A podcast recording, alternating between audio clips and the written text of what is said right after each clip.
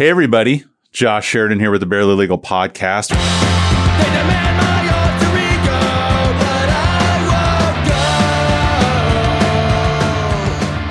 We have a big guest on today. Uh, you may or may not know that there is an election coming up over in Pinellas County for uh, the spot for state attorney. Uh, if you've lived in or near Pinellas County for the past, God, how, how long was Bernie state attorney? Like 30 years. 30 years. I mean, so most, uh, a lot of young attorneys' entire lives from that area, Bernie McCabe was the state attorney over there, and uh, he passed recently. Uh, in the interim, Bruce Bartlett, who was kind of his second in command, uh, has taken over the post temporarily, but there is an election coming up with a challenger, challenger.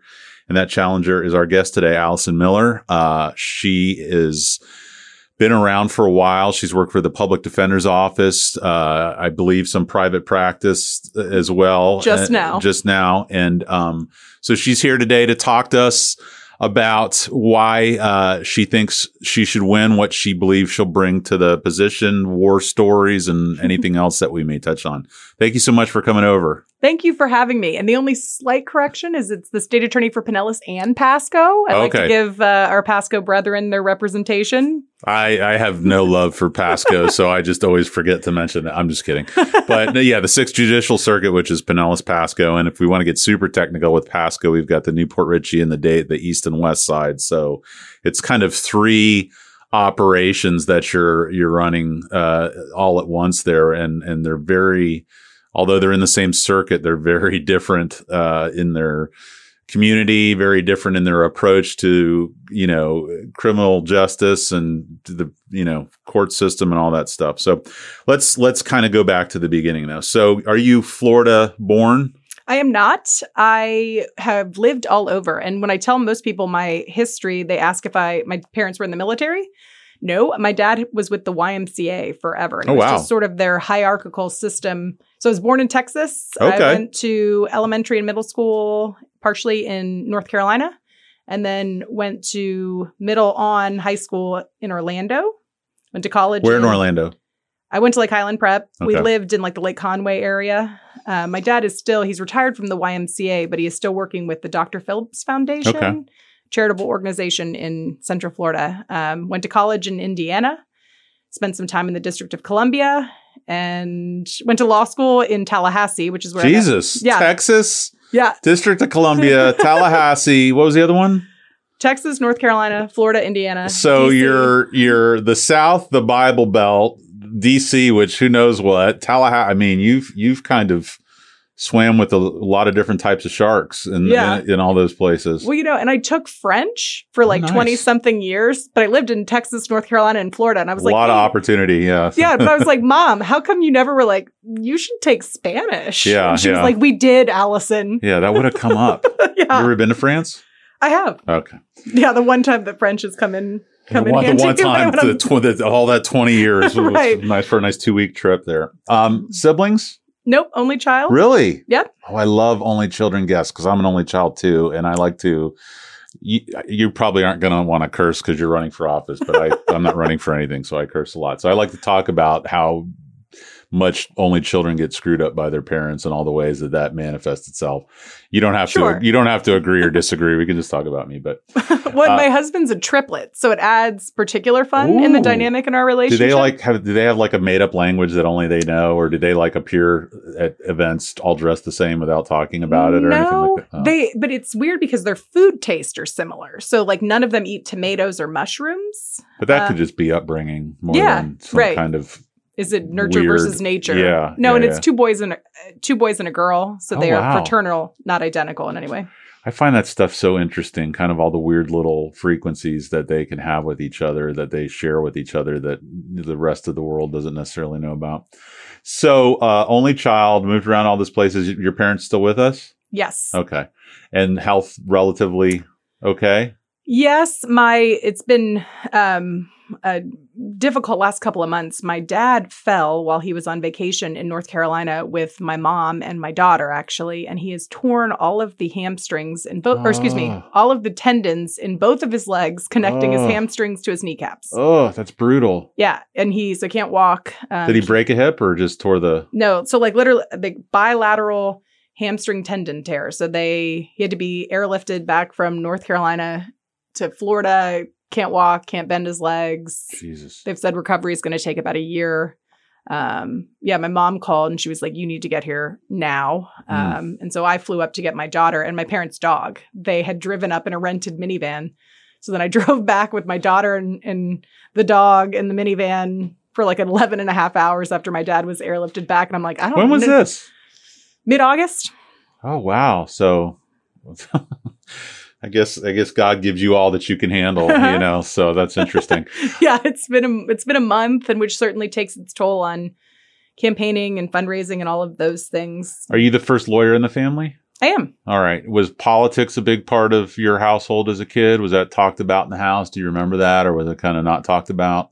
No, it was talked about. My dad, like the Y, like eh, with my dad's work with the YMCA, it's always been I mean, it's Very- public service, but yeah, but it's always been very charitably focused, and he's always been very well connected um, with the the like uh, infrastructure in the cities or states where he worked. Sure. because that's part of like in Houston, he, the Y's still had um, residencies. sure. And so, like, you know, what they were doing, and, he, and he's a lot of why I am the way I am about focusing on prevention and education and opportunity and all of those things. And so, like, he's always been more than a fitness center in how he ran the Y. And Right. so, just by nature of who he is and what he did, was involved in a lot of political races. Um, And you remember that?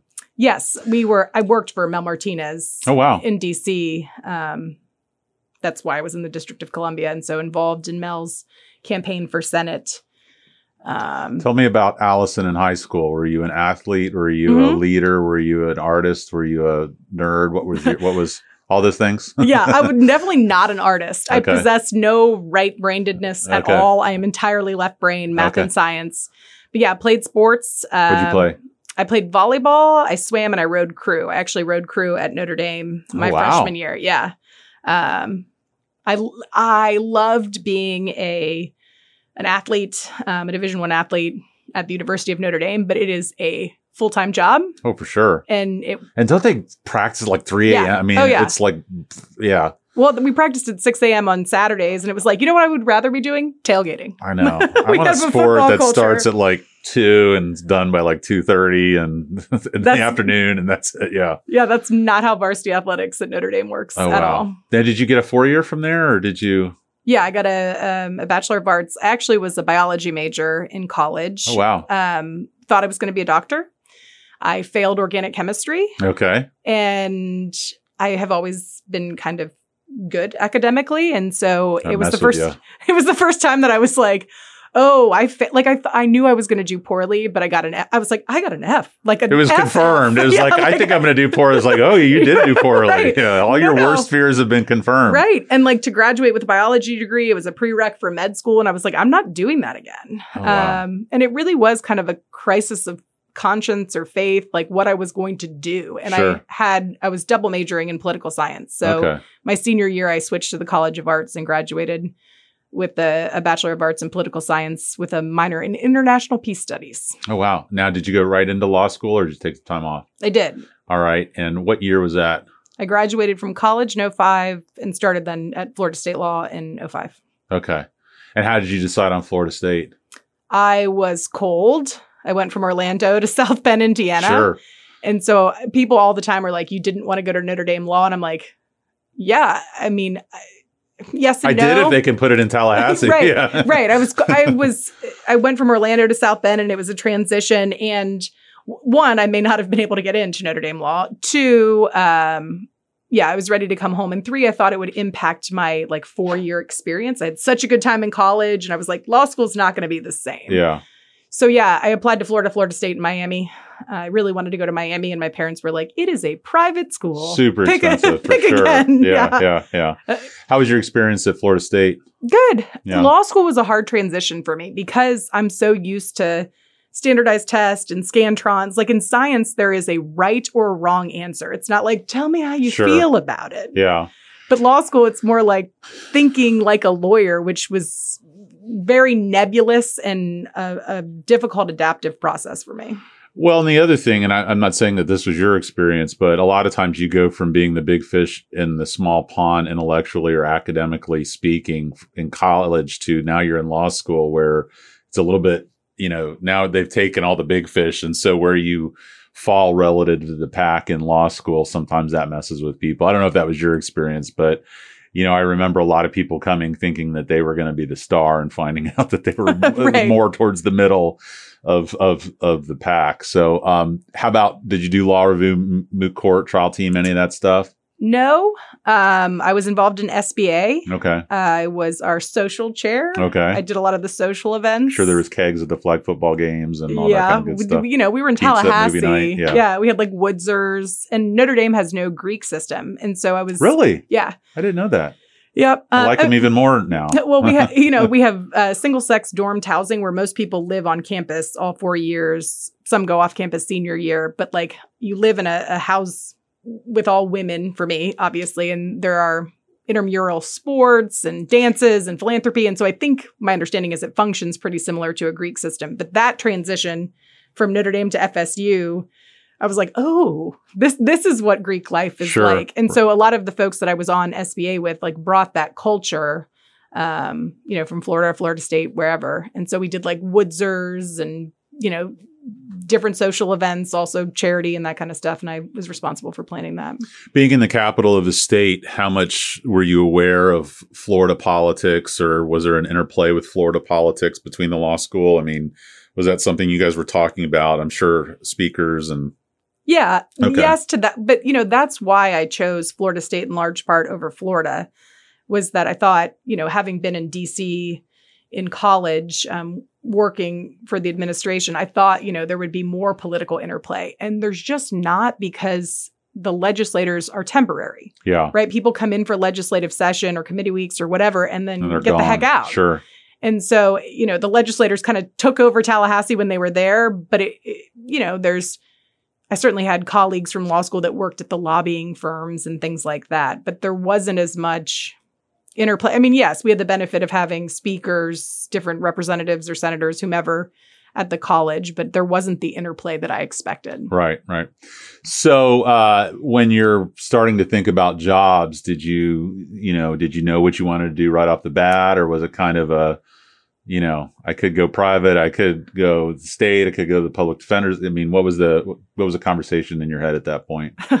Talk, talked a lot to myself. Um, no, I didn't really know what I wanted to do at first because I always thought I was going to go into science. Okay, And so law school generally was a backup Yeah. plan. And I just didn't gel with law school at first. And then when I started taking criminal law courses, I was like, this is it. This is really where I'm supposed to be. And, you know, hindsight, I've had hindsight's 2020. I've had some benefit. I have been the victim of violent crime over the course of my life. And I think that's not I think that is why I am drawn to criminal law generally. Um, like both the, the Catholic Church's social justice platform, my experience as a victim, working with victims, I think like it just was one of those kind of Yahtzee moments when I took crim law courses. And my professor that really led me into criminal law was Dan Markel, okay. who has since been murdered. Um, It's that's it's- a crazy side story. well for sure well so this is this is an interest this is an interesting kind of uh segue into uh, something that i had planned on asking about or talking about but it comes up to me so um you know my wife has told me about incidences that she fell victim to you know as a former prosecutor i you know towards the end of my career i prosecuted a lot of domestic violence cases and then obviously in the defense side of it i've done it as well but the the female point of view uh, as a victim is one that is very. I, I can understand it as a man, but I, it's hard for me to put myself in those shoes because I, I just have seen as I've grown older that a, a woman's experience of life and a man's experience of life are very different. You know, there's a Louis C.K. had this joke that when a, a first date, the man's wondering if he's going to get lucky, and the woman's wondering if she's going to get killed. That's kind of the. I'm, the- I'm laughing because it's true, not because it's funny. Well, sure, but I, you know, I, I as a big guy with a big beard and deep voice, I've, you know, wh- I always tell this story that I, when I get my kids to sleep at night, if I can get them down by nine, that gives me an hour to hit Target and do grocery shopping. So it's not uncommon where I'm parking in a parking lot and walking through the parking lot without a care in the world while there's a bunch of women who are pulling their purses tighter to their side, getting their keys out, parking under, you know, and these are all concerns that I've just never had, but they're very real concerns. And my wife's told me about situations where she's at Bed Bath and Beyond and people have grabbed her and all these other things. And so where I'm going with this, there is a point in all of this is that having somebody in in management, as it were, either in Tallahassee or in the Sixth Judicial Circuit or someone with that background and seeing that side of it, it would definitely something that I could see would be uh, worthwhile to have. You know, uh, it, it's it's interesting. I don't know.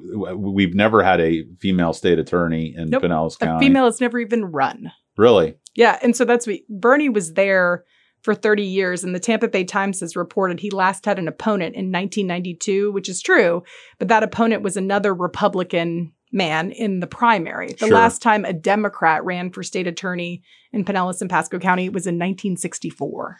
So more than 50 years ago, and that was also Well, and that tells you uh, that tells you a lot of what you need to know about Pinellas County. I mean, you know, if you follow politics at all, even if it's on you know uh, the the federal level, when you're watching the guy by the the the board on CNN or MSNBC or Fox, which which way to which counties go? I love him. yeah, Pinellas is pretty uniformly always going red. So, um, you know, that's just kind of been my experience growing up there and, and, and what I've seen. But in any event, I, I, I find it interesting and I'd be interested to, you know, maybe at the end of this interview, as we're talking more about your platform and what you think you'll bring to it, I am interested to know, you know, your experiences as a woman, how, how that would play into it. I had, uh, Nikki Fried on the show not too long ago. And She's also a former public defender from Yeah. Alachua, just as Right, right, right. You're right. Well, and again, she's running to be governor of the state that's not had a female governor. And,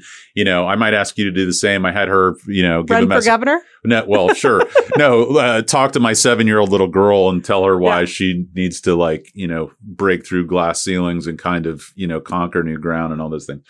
So, anyway, so uh, we were starting to talk about how you decided where you were going to go leaving law school. And Yep. that decision was what and why. I knew I wanted to work in criminal justice. Okay. Um, I had started working at the public defender's office in Leon County um, for Nancy Daniels, who was the PD at the time, and she'd offered me a job to stay, and I would have gladly worked for her.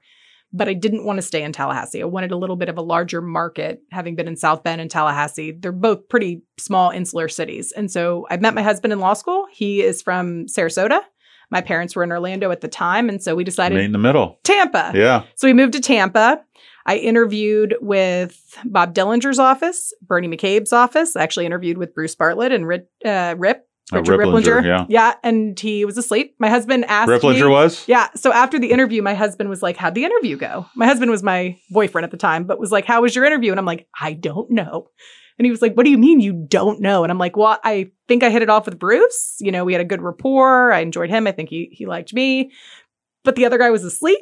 So it's hard to say how an interview went when one of two people is not awake for the interview. Um, I worked in that office for three years Mm-hmm. and I don't think he ever said a single word to me. Ripplinger, not Bartlett. yeah. Well, and since I've gotten to know Rip, like we've had some cases I mean, together. he's a character. He's yeah. a, he's, oh, and he's got a real dry sense of Sure, humor that I appreciate. I, but at the time, I didn't know either of them. I was a 25 year old woman, you know, looking for a job, and I was just like, well, I think I did okay with that guy. Yeah. But that guy was asleep. Sure. Um, right. So I interviewed at both the offices here. I interviewed with Julie Holt in Tampa, which is actually where we are here. I applied with Mark Ober's office, but I don't I don't think I ever heard back from them. And so I interviewed at the time it was 2008 and nobody was really hiring because of where we were economically prior to people passing there was the no bar. movement at the state. Right. That, so that was tough. Yeah. Same. Yeah. And so everybody, like I left it with Julie's office, Bob's office, and Bernie's office with call and update us once you get your bar results. So I passed the bar in September. Um, and I called all of the offices to update my application. And Mr. Dillinger called me within the hour and said, Can you start tomorrow? Wow. And so, how many years were you there? 13. Wow. I, I, I never really knew him. I, I was always aware of him when I was a prosecutor there. And I always, I always liked him. I, he just gave me a good energy and it seemed as though a lot of the people that worked for him really adored him. Um, you know, my experience was I went to Stetson. I graduated in 2002. Um, and I was on the trial team. And at the time, the trial team, most of the coaches for the trial team were all, it was Ken Foot and Fred Schaub and all Mhm. these people. So it was kind of this like combine to go to the state attorney's office and you do that six, six month residency or Mhm. apprenticeship or whatever. And it's almost like you have a foot in the door before you've even graduated law school. So my wife was on the trial team. I was on the trial team and we both did our, our time there. And, uh, that would just seem like the automatic place to go. I think Uh, that's still, ha- and even now, like when we have, or the PD's office had folks from Stetson that had gone through trial team or the clinic or whatever with Fred. They love them some Fred Schaub. Sure. Well, Fred's, you know, so it was uh, Mark McGarry, Fred Schaub, uh, is it Bill Lowry? Mhm. They were like the three LTAs. Uh, we had um, the Andr- you know Bev Andringa doing Mhm. all of the sex stuff. The cases. Sorry, I should be clear what I mean by that. Bruce second in command, and then Bernie, who was like Oz behind the curtain that you Yeah. rarely ever saw. But um, it, I don't know at what point it hit me during my career. So first off. Let me let me back up for a second. I don't know if your experience is this, but until I went to law school, I couldn't name a person that I had a beef with or that I had a problem with or that had ever questioned my integrity or ever questioned my ethics or accused me of any kind of wrongdoing. And as you get through law school and into actually working, that can become a daily enterprise with, you know, having to answer for yourself or having to answer for whatever the case may be. And I found that very jarring up front because I went from never having to defend my integrity to anybody to this being, and this wasn't coming from my office. I'm just, you know, it, up until that point, it was just assumed that I was a good guy. But now it's like, I felt like every day you're kind of having to prove to the judge, you're having to prove to opposing counsel, you're having to prove to your client or the victim if you're a prosecutor.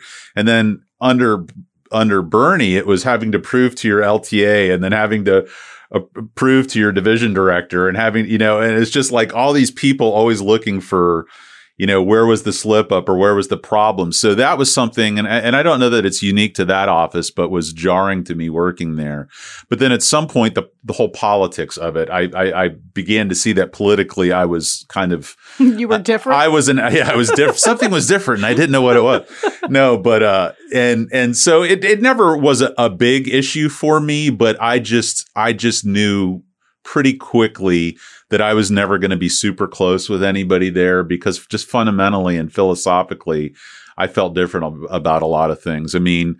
Uh, you know, I, I really liked Rosenwasser and I still do. Um, you know, he's a lifer. Uh, it's funny, my arch enemy and the bane of my existence when I was there, Lydia Wardell, has now become a pretty close friend of mine. Um, and you know, it's funny kind of seeing things, you know, 20 years into my career versus how I was seeing them the 1st Mhm. year in my career about that office. But, um, God, there's so many different directions I, I want to go here. So 13, let's, let's, let's keep it about you. We'll, we'll circle back to that. So 13, talk about well, you. well, well, I, I talk too much. I, this is your interview. So 13 years. Uh, so, uh, you know, I, I think public defender pretty much follows the same track as the state. You start out misdemeanor, get bounced around misdemeanor divisions, sooner or later make it to LTA. Then you get bumped up to felony.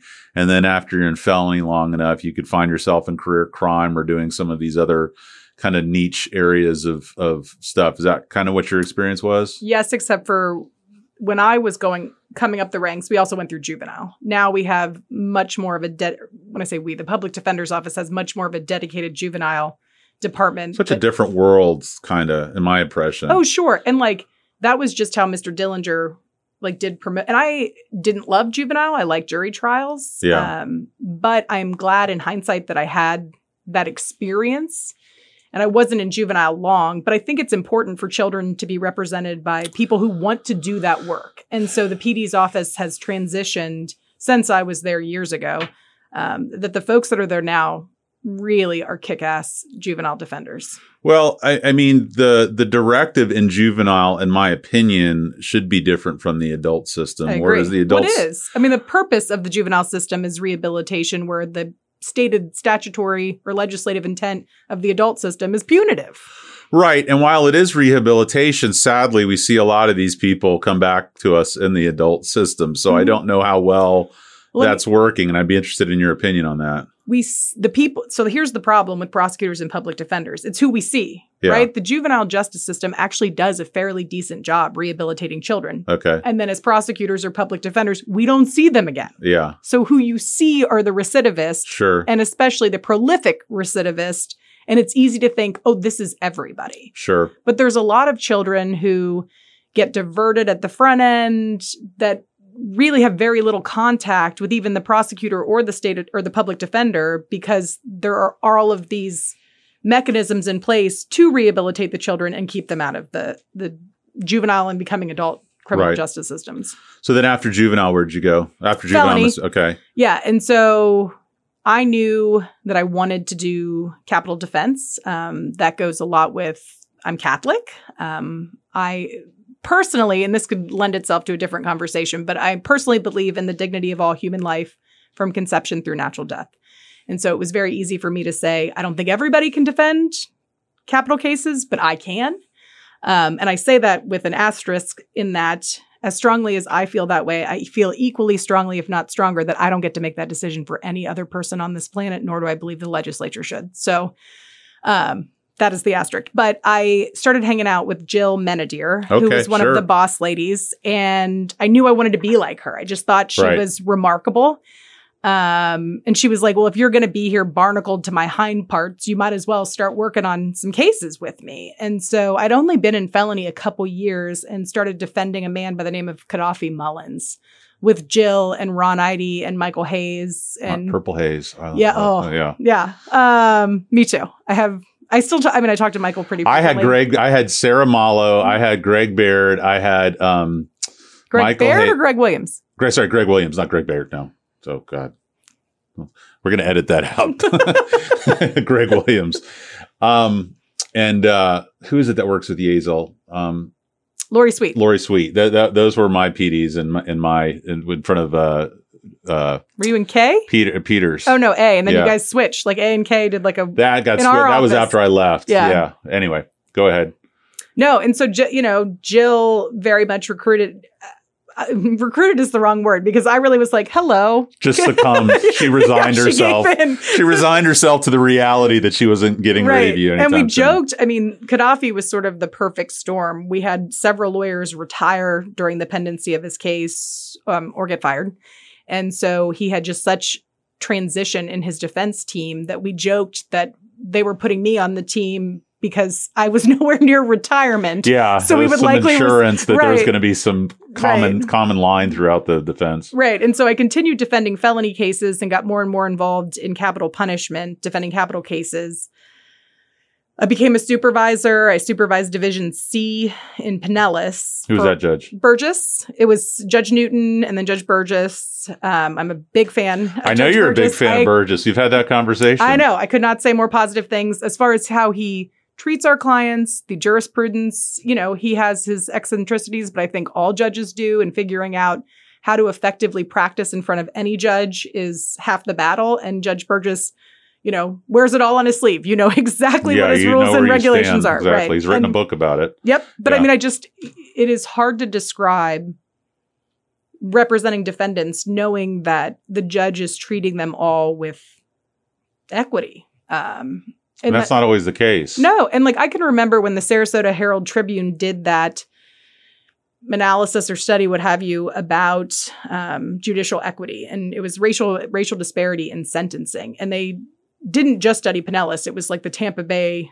region, but it went from like Sarasota to Hernando. I, I, don't recall the specifics, but I think Judge Burgess was one of the, if not the most equitable in, in sentencing parity. And I believe that, I believe that statistic wholeheartedly. Yeah, I, I, I would not question him on that. I mean, I, as kind of a loosey goosey hippie, whatever, I, I get upset about socks and To buttons your and ties button. and all that stuff. But I, I would I would not critique Burgess on his you know parity between races and sexes and how he sentences Yeah, I mean, all those things. Sometimes he asks everyone who, you know, he sentences to prison what their plan is, like what they're, He- yeah, and he, he- means it genuinely and he doesn't want people and sometimes it can feel cumbersome or tedious and it lengthens the process and the plea colloquy, but he doesn't want people to feel like he doesn't mail it in. Yeah, no, he doesn't want people he- to feel like they're cogs sure, in the wheel. Sure, yeah, no, that's true.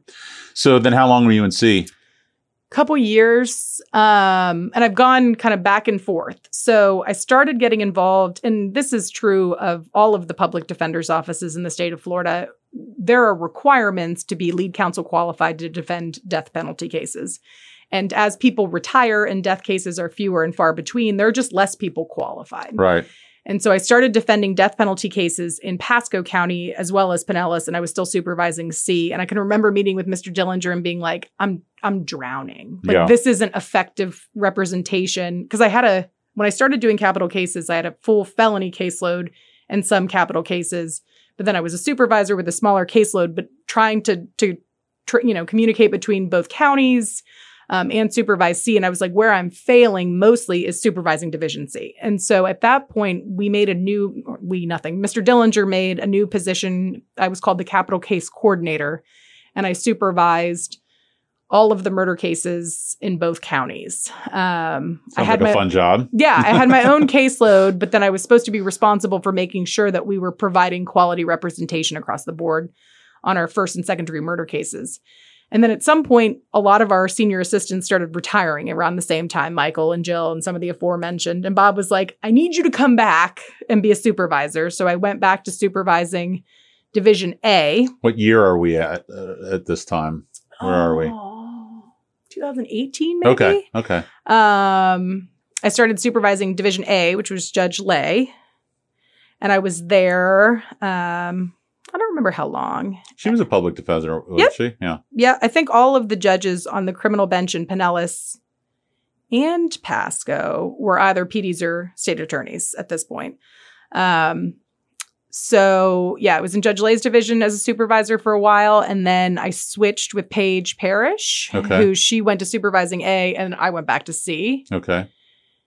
And then I can't remember if I went back to being the capital case court. Nope. From C, um, Sara Mollo became the Mhm. public defender Sure.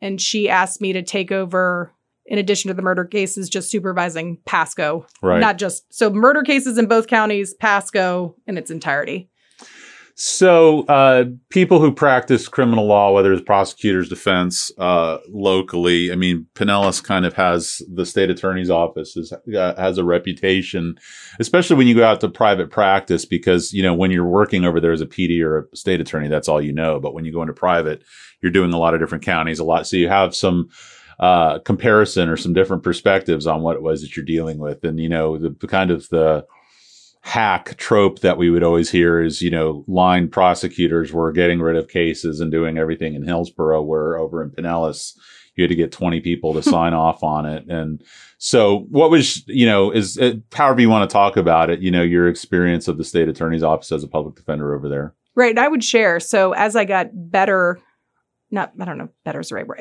yeah more, More experienced. uh, defending capital cases i have been solicited by other pd's offices again because of the void in people who are lead counsel qualified to defend cases in other circuits and i continue to have cases from columbia county right now to broward orange and yeah it gave me a lot of insight because i think we do have a little bit of stockholm syndrome in the sixth like unless you know that it can be done differently Differently, that's all you Right. know, and like sure. Jimmy Russell was the state attorney forever, never had an opponent. Then he tapped his long serving number two as his heir apparent, Bernie McCabe. And now, and so it's, it's just perpetuated. Do you know if Jimmy, Bernie, and Bruce all they ever were was a state attorney? I mean, Yeah. were they ever in any other office or any in, ever in a private? Yes for Bruce. Yes for Bernie. I don't know about Jimmy. Yeah, so that's interesting. You know, Right. Well, right. And like that that's what like we had to research even as I said when the last time a Democrat even ran um, for state attorney and it was prior to Jimmy Russell. And so that's, you know, I think people are critical of like me trying to shake up the system or, or Bruce is perceived as the heir apparent or the successor. And I'm like, that's not how this works. That's not how it should work. Sure. Right. Yeah. I no longer believe anybody should go into um, serve as an elected official without having a contested election Yeah. because I just think that's like the only way. Checks and balances. yeah, and to do- continue to have these conversations, Conversations, right. right. Half the time when I speak to people and I say I'm running for state attorney, there's kind of a blank look, or they think I'm running for the attorney general, and I'm like, nope, district attorney. It's the same thing. Yeah, Florida is unique sure. in all things. Yeah. Um, I don't even remember what was the. So I I was asking topic. your experience of the state attorney's office in Pinellas County as a public defender. Yeah, same sort of what you've said. Like even supervising Pasco County, we were like in the New Port Richey office, for instance. You know, our the PD and the state attorney's offices are directly next door to each other, and we would have to send offer letters. Like we would send an offer letter to the state attorney's office that would go to Clearwater to you know be reviewed by It's just micromanaged Right. to the nth degree. Yeah. Right. And I can, you know, I very distinctly recall I was interviewed by the Tampa Bay Times when I announced my candidacy for state attorney. And I was asked what I think the state attorney's office does best now. And I said, you know, I have worked with, and not all of this stuff obviously got reported in the article, but I said that I have worked with a lot of really great state attorneys who I genuinely believe are there because they want to help people. They are not given the discretion to do so. And I intend to give them that discretion. Right. Yeah. Well, and, and and I'd like to echo that sentiment. You know, I I have asked, and maybe he'll come on, maybe he won't have Bruce on. I always like Bruce. Uh, he interviewed me. Uh, I, I, talked to him a few more times than I talked to Ber- Bernie, but he was always low key and fine. And you know, and I, there's some amazing prosecutors there that I really you know respect. Same. Um, I loved Mike Marr, like I said, Same. Rosenwasser, and some of these other people. Um, uh, my my thing with this election has been less about the person and more about the regime, uh, which for right or for wrong, you know, as a liberal, as a pres- progressive, but someone who has experience having worked in that office, I, I, I, my thinking, and I don't live in Pinellas County, so it doesn't matter what I think, but, um, you know, I feel as though it needs to be there needs to be a reset or there needs to be kind of a restructuring. And i'm happy to have this conversation with bruce and maybe he'll convince me otherwise. And you know and and if if if i heard from him or i heard from the people around him that they agreed and this was their plan to do it then i you know i might be more kind of even in, in my in my thinking on it. But you know yeah they have emails now but a, a part Kind of. well kind of have emails yeah. Um but you know that that's you know I just there's you know it, there's this interesting thing, and I I, got asked to uh, speak on the news when I forget who it was, but they had submitted that the courthouse be named after Bernie, and they asked me for comment on it. I was like, I don't want to take anything away from Bernie or that office. You know, I always please please everybody that's listening. I'm not I'm not comparing Bernie to Saddam Hussein oh, but God. I know this will get better. This sounds bad, but it'll get better. I don't think you can manage that county. You can't make that omelet and not break eggs. You got to be kind of a little bit of a warlord over there. I think, and maybe you'll, tell me differently. Uh, so it, it, you know, you're you're you're gonna have your detractors. You're gonna have your your enemies over there. But um, where was I going with this? Naming the courthouse after him? naming the courthouse after him. Thank you. Thank you for bringing me back. Um, I, uh, you know, my thing was if I'm somebody who's facing a criminal charge and I'm walking into a courthouse named after the prosecutor, I'm going to have a real hard time thinking I'm going to get a fair shake in that well, building. don't. Well, sure. And that wasn't submitted by the state, the state attorney's office. That was someone up the line, or at least, you know, that's how it was portrayed. But, you know, so I didn't, I don't want to be shitty. I mean, name a park after him, you know, name a, The Clearwater Law Library was a li- suggested? yeah, name a library after him, honor him for sure. But the courthouse, I don't know if that's the best message. And so, you know, that's always been my issue uh, in that count. Now, candidly, I've practiced in Polk, I've practiced in Marion, I've practiced in some pretty super conservative counties. So by no means am I, you know, denigrating Pinellas as any kind of arcane county compared to what some of the things you can face in the Well, I, I will say though that like the statistic I cite most frequently, and I like using numbers because they're not biased or partial, sure. is Florida Department of Corrections keeps really detailed records about who comes through their doors. The Sixth Circuit, Pinellas and Pasco, sends more people to prison than any other Is that circuit. true? Yes. It's on, like, DOC makes all of their data publicly available. You can see how many people have previously offended, so how many are recidivist. Um, and, you know, for good and for bad, there are organizations like the Fair Punishment Project that have been involved in Pinellas Pasco, particularly Pinellas, forever because Pinellas is such an outlier in how it does justice. And not to say that it's the only county in Florida they're involved in, but for instance, the Fair Punishment Project compiled all of the data from 2017 and 2018. And it was what did people go to prison for by the most serious charge? And so, of that, more than 50% of prison admissions from Pinellas and Pasco in those two years were for nonviolent crimes. So, there is this misconception you only go to prison for violence. Not true, particularly in this circuit. And then beyond that, like the one that I really just stood out for me was possession of controlled substance. Contrast, let me try that again. Possession, of, controlled, substance. Yeah. So possession of like small amounts of methamphetamine, cocaine, Yeah, yeah. whatever. But then we're talking about prison. So sentences more than a year.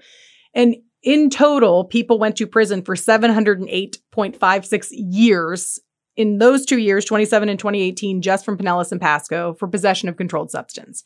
And then DOC estimates the cost of incarceration for an inmate and general population with no specialized health health needs, which is, as we know, not true of everybody, but between 20 and 25,000 a year. So that's 15 million dollars in 2 years just incarcerating people for drug possession. Did they draw any lines to why they think that's happening? I mean, was there any kind of opinions rendered in that regard? Was it, you know, uh, they try to do law? Because I mean, there's a lot of different cogs in that wheel. There's law Sure. enforcement, so there's you know more people arrested. Maybe there's the bench. You know what? What are they sentencing people There's the to? PD's office. I've heard the state attorney's office say that the reason that statistic exists is because of the public defenders, which, you know, I, I think there there's probably some truth in that. Sure. But I also think that the system is so dramatically rigged in favor of the state generally, but in parti- that's what, you know, I've had members of the judiciary approach me since I've announced my candidacy to talk about the dramatic power imbalance. And that just is the system in general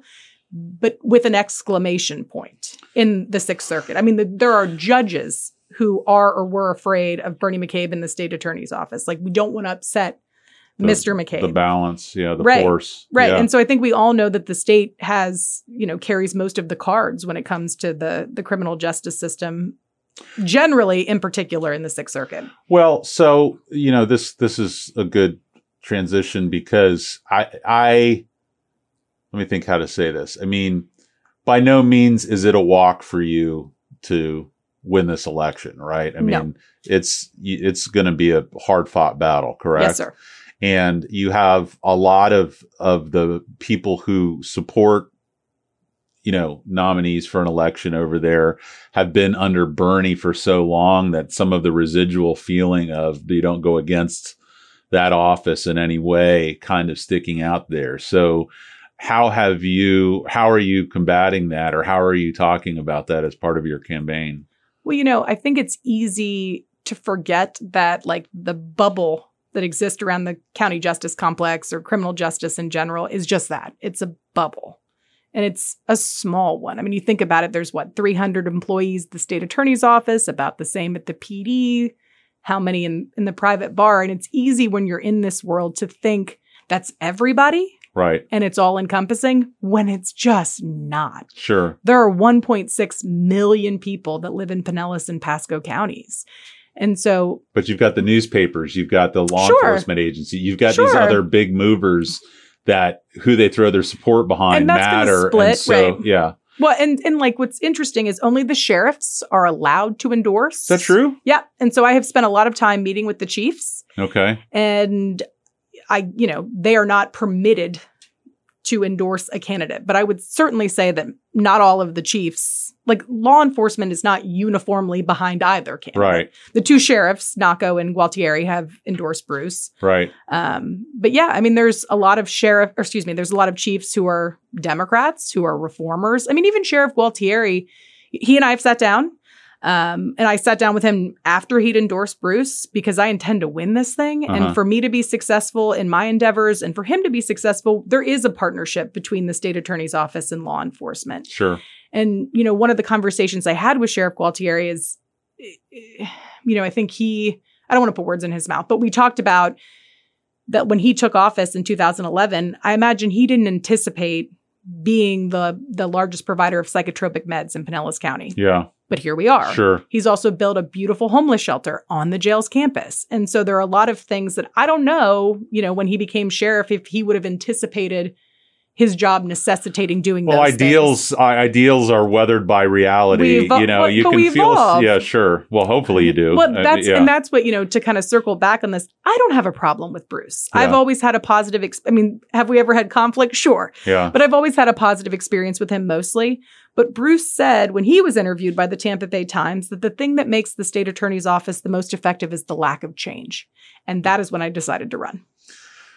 Yeah, I, mm-hmm. I think I think I remember you quoting that to me, and I went through my mind trying to think of any situation where that would be true, and I'm hard pressed to come up with. Well, and that's you know, like in business, I meet a lot of folks with different chambers and, and business folks, and it's like, what industry now, if it existed the same way it did 40 years ago, would you be like nailing it?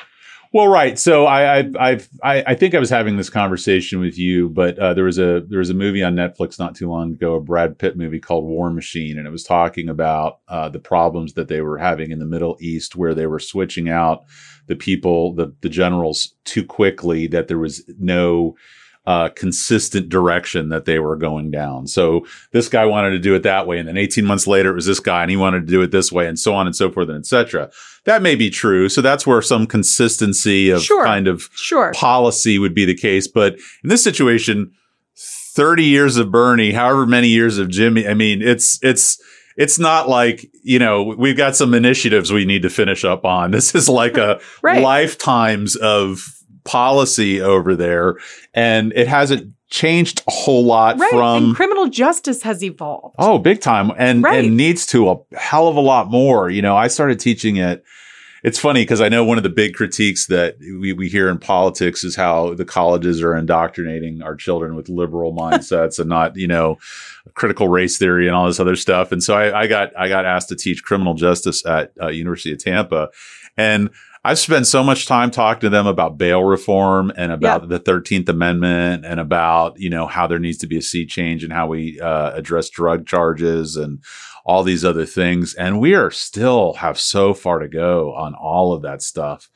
And, you know, I, uh, you know, I remember when I first became a prosecutor, people would ask me about it. And I said, if we could figure out how to handle drugs differently than we do, that whole system would, you know, just not go away, but I mean, so many people are treated as criminal criminals because they have substance abuse issues or mentally ill. or mental health. You know, Yeah. well, that's the other thing. I was just having this conversation with my class last night. So I'm in Tampa, but I drive up Bayshore, which is the wealthiest road in the world, come through downtown under the overpass, and then I drive up Florida Avenue, which is Salvation Army, Metropolitan Ministries, the YMCA, all these, you know, there's halfway houses and methadone cl- and a lot of homeless and all these other things. And the amount of homeless that we have just blows my mind. It just blows. We don't, they blend in the background. So a lot of times you just don't think about it. But what, what brought it to the forefront of my mind is my children are of an age now where they notice it and it's not in the background for them. They're like, well, why is that person there?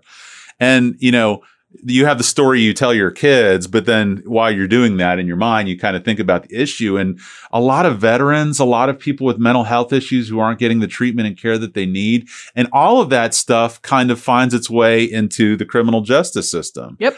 And then, you know, in the context of these police officer shootings and the militarization of police, uh, the the topic or, or subject to come up that we expect too much of our police officers, or more accurately, we expect them to solve too many problems. There's Mhm. kind of things that they can adequately deal with, but other things that maybe they're not the best person to be dealing with. And so, uh, and talking about, you know, what you might bring to the state attorney's office. I mean, okay, now LTAs have emails over there and I, Kind of. they, and they kind of have a diversion program for DUIs, but Mhm.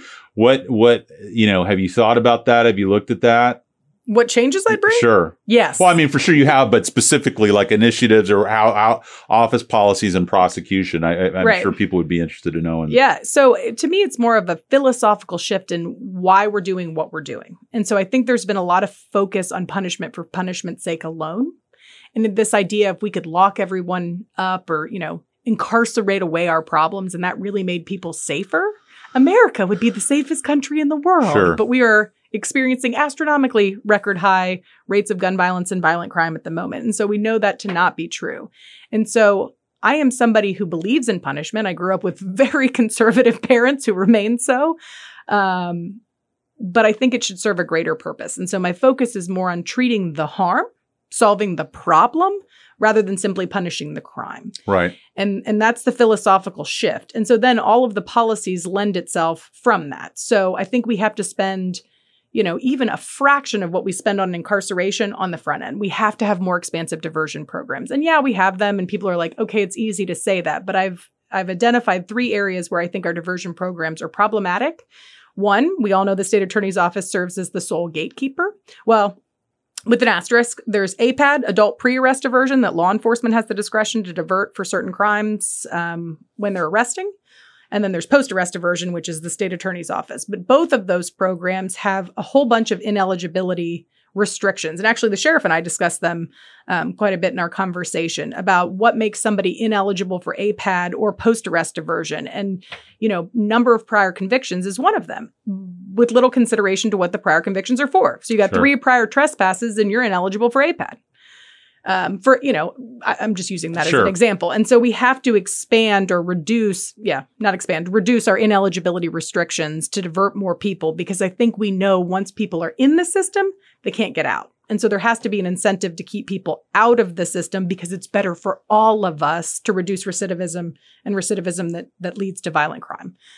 Um, the other problems with diversion beyond just ineligibility restrictions, money is a threshold to being able to successfully complete it. And I get it. You know, that's the budget. We could have a conversation just about that, Sure. right? So some of these programs, the state attorney's. I attorney's know the office, listeners really want to hear about budgets. right? But like, but if you think about it, the state, C-SPAN, yeah. the state attorney's office is funded in in large part. The clerk's office is pun- funded in large part by the fines and fees that are assessed against criminal defendants. Sure.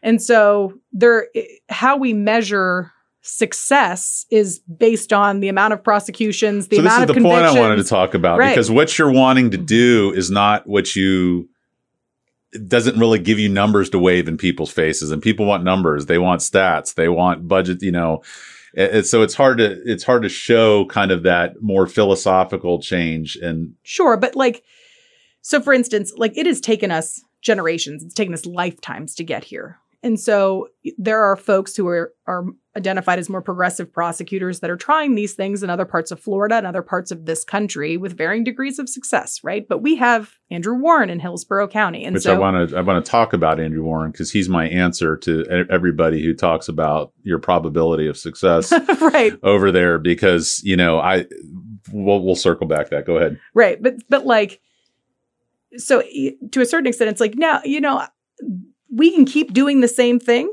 but to expect different results would be literal Crazy. Yeah, insanity, yeah. right? And so we have to try something different. We know what we're doing isn't working, and it's not an easy fix and it's not going to happen overnight. But we have to start somewhere. And so we know now anecdotally and based on all the empirical data studies that locking people up for low-level nonviolent crimes related to their illnesses, substance abuse or mental illness does not reduce recidivism, particularly when we have a Department of Corrections that's so dramatically underfunded. I mean, DOC doesn't provide any kind of rehabilitative services whatsoever. And so we warehouse people who have addiction and mental illness without providing them any kind of treatment or rehabilitative services. They get out of prison, convicted felons, no job opportunities, no education, no ability to live in federally hou- federally subsidized housing. And then we're like, do something other than reoffend. Or walk around and sleep under the overpass or Well, we've know, criminalized homelessness too. Sure, So, you know, and and that's where I'm like, why would we keep doing this? Right, And right. that's what the problem is. I talk to prosecutors all the time about this crime and what the punishment is. But this person, for the most part, unless it's murder or some, you know, crimes punishable by life, folks are getting out of prison eventually. yeah Then what? yeah Like, have we left the community better off or worse off by incarcerating this person for an extended period of time. I mean, the legislature tried to, not tried, there were certain legislators who wanted to change the purpose of criminal justice to public safety rather than punitive or punishment to public safety. And our legislature couldn't even agree on that. Right. And isn't that the goal? Isn't the goal to make everybody safer? Well, it would make sense, but you know, uh, things that I until the past five or six years thought we could all agree on, you know, have figured out that we can literally argue about anything. You know, yeah, true.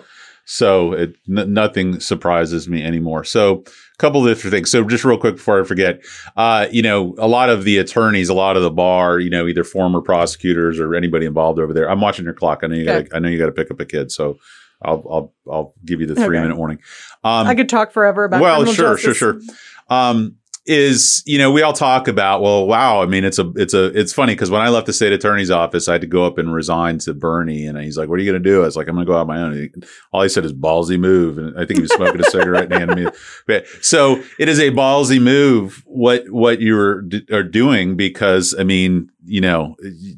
You're up against. I mean, it's. I I don't want to say Goliath, but It feels I mean, little bit. yeah, yeah. So, um, that's a big thing. But when I started in private practice, I started doing a lot more in Tampa, and you know, I don't think Mark Ober was feared. I think he was kind of loved. Like he, you know, I'm sure there's people who had different opinion on him, but he was equally as big of a figure in Hillsborough County as Bernie was over in Pinellas. And when Andrew Warren was running against him, I was like, this guy didn't have a shot in hell. And you see what happened. So, uh, it, it, it does, it does kind of open up a lane, at least in people's minds of, of, of getting there. Um, you know, it seems to me that if it's not a stated theme of your campaign, it's kind of an implicit one of change or evolution or growth or these sorts of things.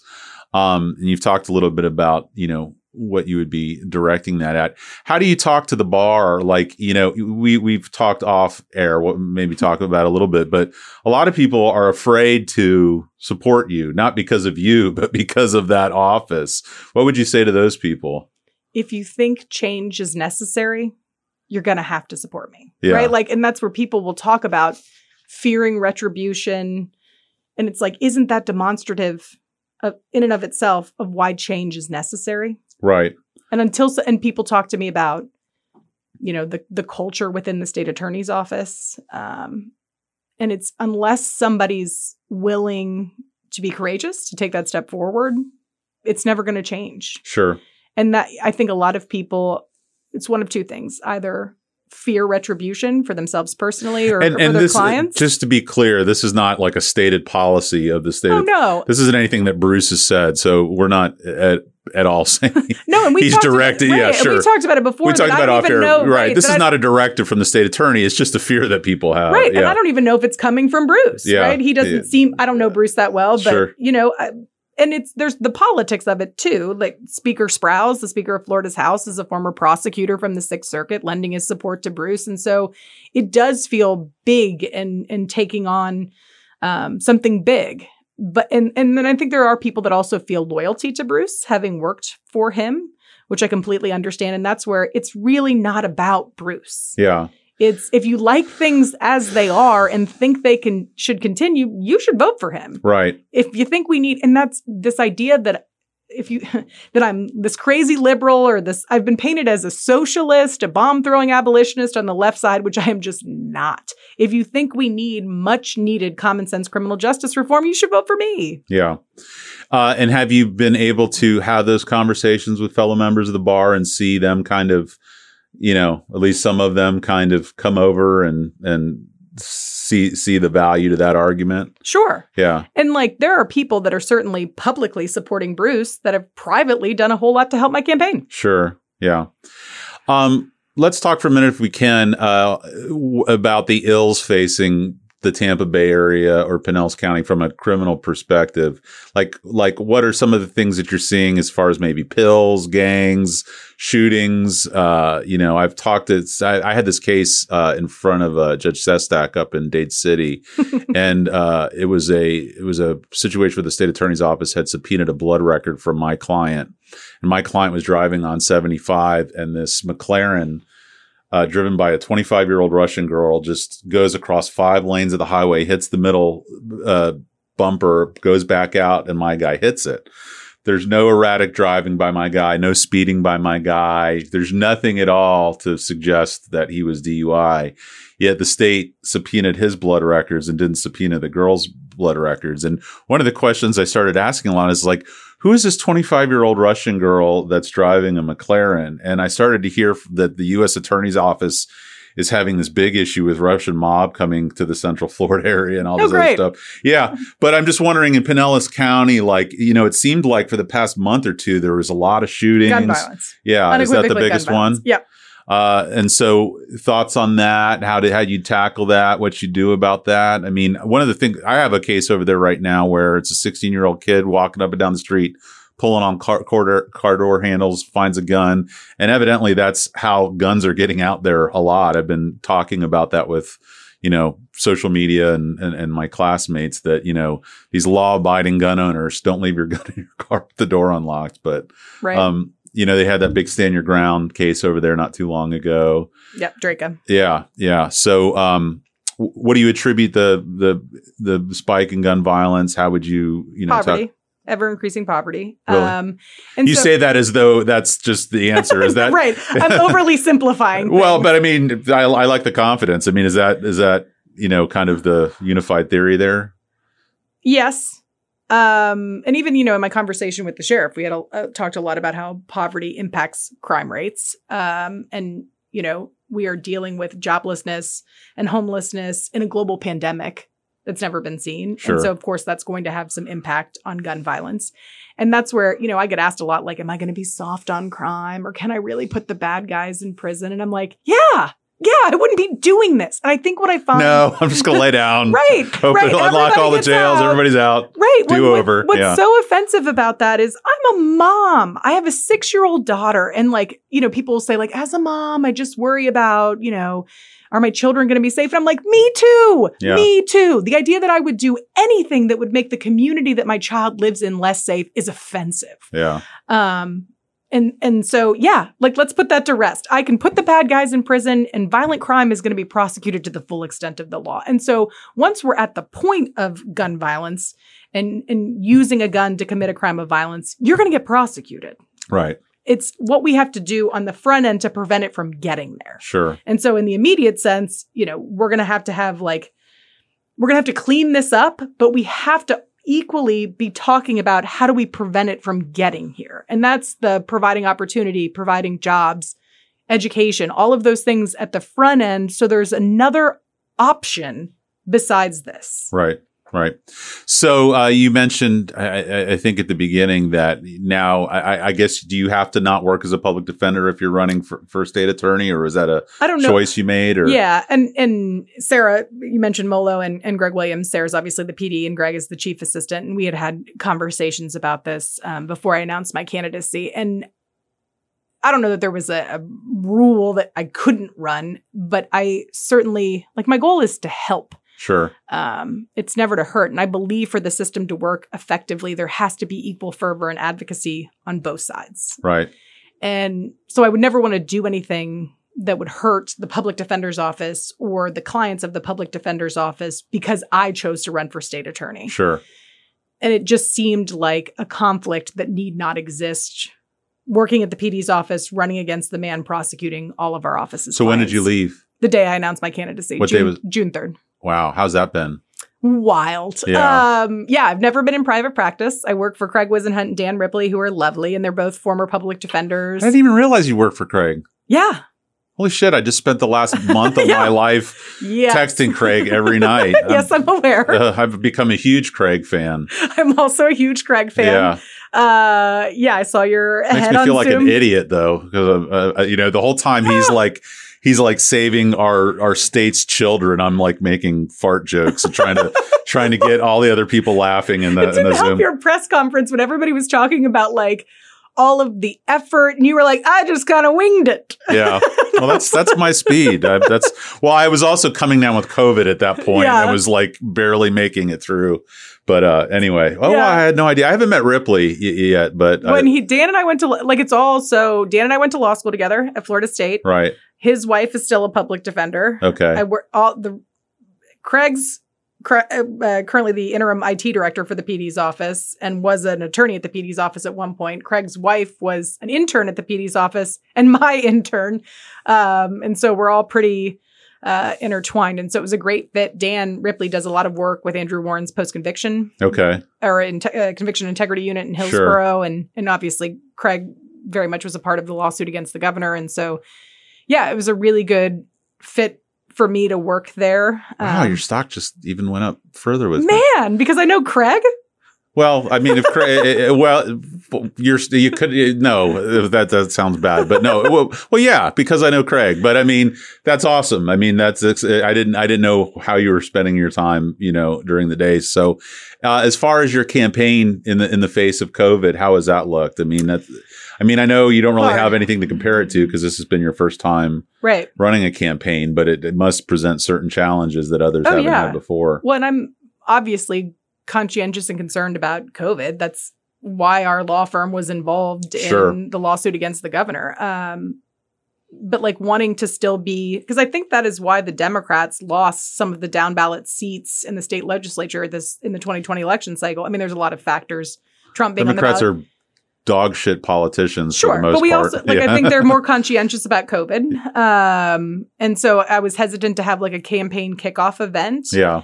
And ultimately, I was like, I have to do this in a way that is safe. Um, and certainly, I respect anybody's decision to not come. Yeah. But, you know, I'm running against somebody who I've, I've seen photos from like his different campaign events and nary a mask in sight. For and sure. So I'm like, the show must go on, but I'm trying to do it as, as safely as possible. Well, what you do have, or at least I would think that you have, is you have the the the youth uh, part of this. You have a better understanding of social media streaming. It may I, I, while Bruce does it, I'm sure people helping him do. But I think you know, not not that my you know podcast is the panacea of you know you know politi- politics in the 21st century but i mean those are the sorts of things where you can really excel and reach people that he's not reaching and i think the challenge is you know a, a democrat running for this office is probably similar to what any democrat running for any office has it's getting the youth and the minority vote out there you know because if they come in and vote then it's going to be a, a- big swing as far as what the numbers are so right. have, has that been something that you focused on Absolutely. Um, and it's about inspiring and motivating people. And that's what, like, I don't mean this about Bruce, but like that idea in that office, it's not inspiring. Yeah. It's not motivational.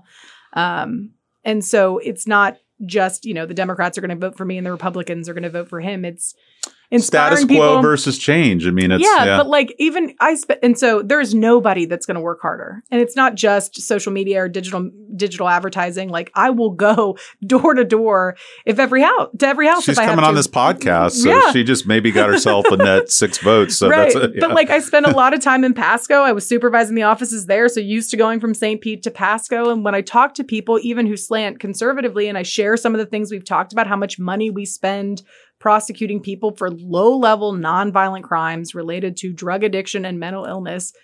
Nobody's in favor of that. It's Yeah. getting around this hyper partisanship. And that's where I'm like, listen, folks, my parents are real Republican. Um, I grew up with them. I am a Democrat and I believe in common sense criminal justice reform. And so to call me anything else is disingenuous. And so I am determined to talk to every single person, tell people what I believe in, tell people who I am. And I think that people agree and we're going to win this. well that kind of leads me in where i wanted to go you probably got 10 minutes before you need to be you know wheels on the ground or, Okay. or wheels on the road My Um, kid gets mad when she's the last one in Well, Garland. Sure. Just uh, what would you say to those those that are you're you're asking to vote for you? I mean, you kind of just segued into it, but you know, Well, my platform is that I want to keep the community safe, keep the communities prosper, prosperous, and provide a pathway to redemption. okay, And I think that the things that I'm talking about are universally held beliefs. We all want to feel safe and feel safe in our homes, and we all want to be treated fairly. And the criminal justice system doesn't do either now. And that's just the reality. And so a lot of what I do is is spending time educating people about the realities of the criminal justice system. And when I mentioned, you know, I don't think people should ever run uncontested after this experience ever again, it's because we have had no need to have these conversations in Pinellas and, Count- Pinellas and Pasco counties because the state attorney hasn't even been on the ballot Sure. the general election ballot in over 50 years. Right. And so it is talking to people about the realities and saying, we as people all have these universally held beliefs, and that's what I stand for, and that's why you should vote for me. How can people find you online? How can people support you? How can people vote for you? Money. The, mon- so money. yeah. so the what's the website? Yeah. Um, um er, uh, uh, everybody can find me everywhere. Okay. Um, my website is millerforstateattorney.com. You Okay. can donate securely and easily through my website. I'm on all of the social media platforms. On Facebook, it's Allison Miller for State Attorney. On Instagram, it's Miller for State Attorney. On Twitter, I am AF Miller 2021. Do you need attorneys over there to put up yard signs, to wave signs, to wear Sure. shirts, to Sure. canvass, to do any of those things? Yes. So yes. you have and a campaign manager I that they do. can reach out to. Dan to- Perry. Most Okay. people know Dan. He is a lawyer in Pinellas as well, works in Pinellas Pasco. He's run three judicial campaigns successfully. Dave Ellis, Evan Freeman, Miri Marizeri. Just a great guy. Just genuinely like salt of the earth, really good person. Okay. Um, so reach out to Dan or myself. Yeah, and all of the above. Um, fundraising is a huge component of it, and my least favorite aspect. I think most Asking politics- for money sucks. Yeah, it does. well, and like I thought it was going to be easier, and I don't know why. I'm a career public defender. I have literally never had to hustle for business. Oh, that's what I was going to tell you. We had somebody call me for a consultation at the firm since I've been in private practice, and ask how much I would charge just to like go meet with. It was an FBI agent in this case, and I was like, I don't know, free. And Craig was like, "That is the No! wrong answer." Yeah. So well, I mean, yeah, no, it's that. it's very tough. You know, I have this conversation still because you know I, I grew up here, I've lived here, so a, a large volume of my clients are a friend of a friend or a friend of a family member or a family member, and they're like. If you give friend of a friend and friend discounts and family member discounts, or you do this pro bono and do that pro bono, and you know, because I, you know, you know, because Craig, I mean, we mm-hmm. sued the governor for free. I mean, that was all pro bono. And then now Elizabeth, one of my associates, she's on the appellate side of it. And luckily, I, I, I don't know if it's been announced yet, but they, Alton Brand maybe taken over. So, uh, but I mean, I'm a huge Judge Algebra. yeah, yeah. So, uh, but I mean, yeah, you know, good deeds are for, are private practice killers. So you've got to Yeah. figure out a way to, Craig But- allows me to take so many pro bono cases if I also agree to bring so much money. right. Okay. Now you can take another one. yeah, that's exact. If I resolve one, I'm like, can I have another one now? Awesome. The election is next fall. Yep, November 8th, 2022. It's Okay. the same. It's on the governor's uh, election cycle. So Governor DeSantis and Charlie Crist, Nikki Fried, one of those folks will be on the ballot, Val Demings and Marco Rubio.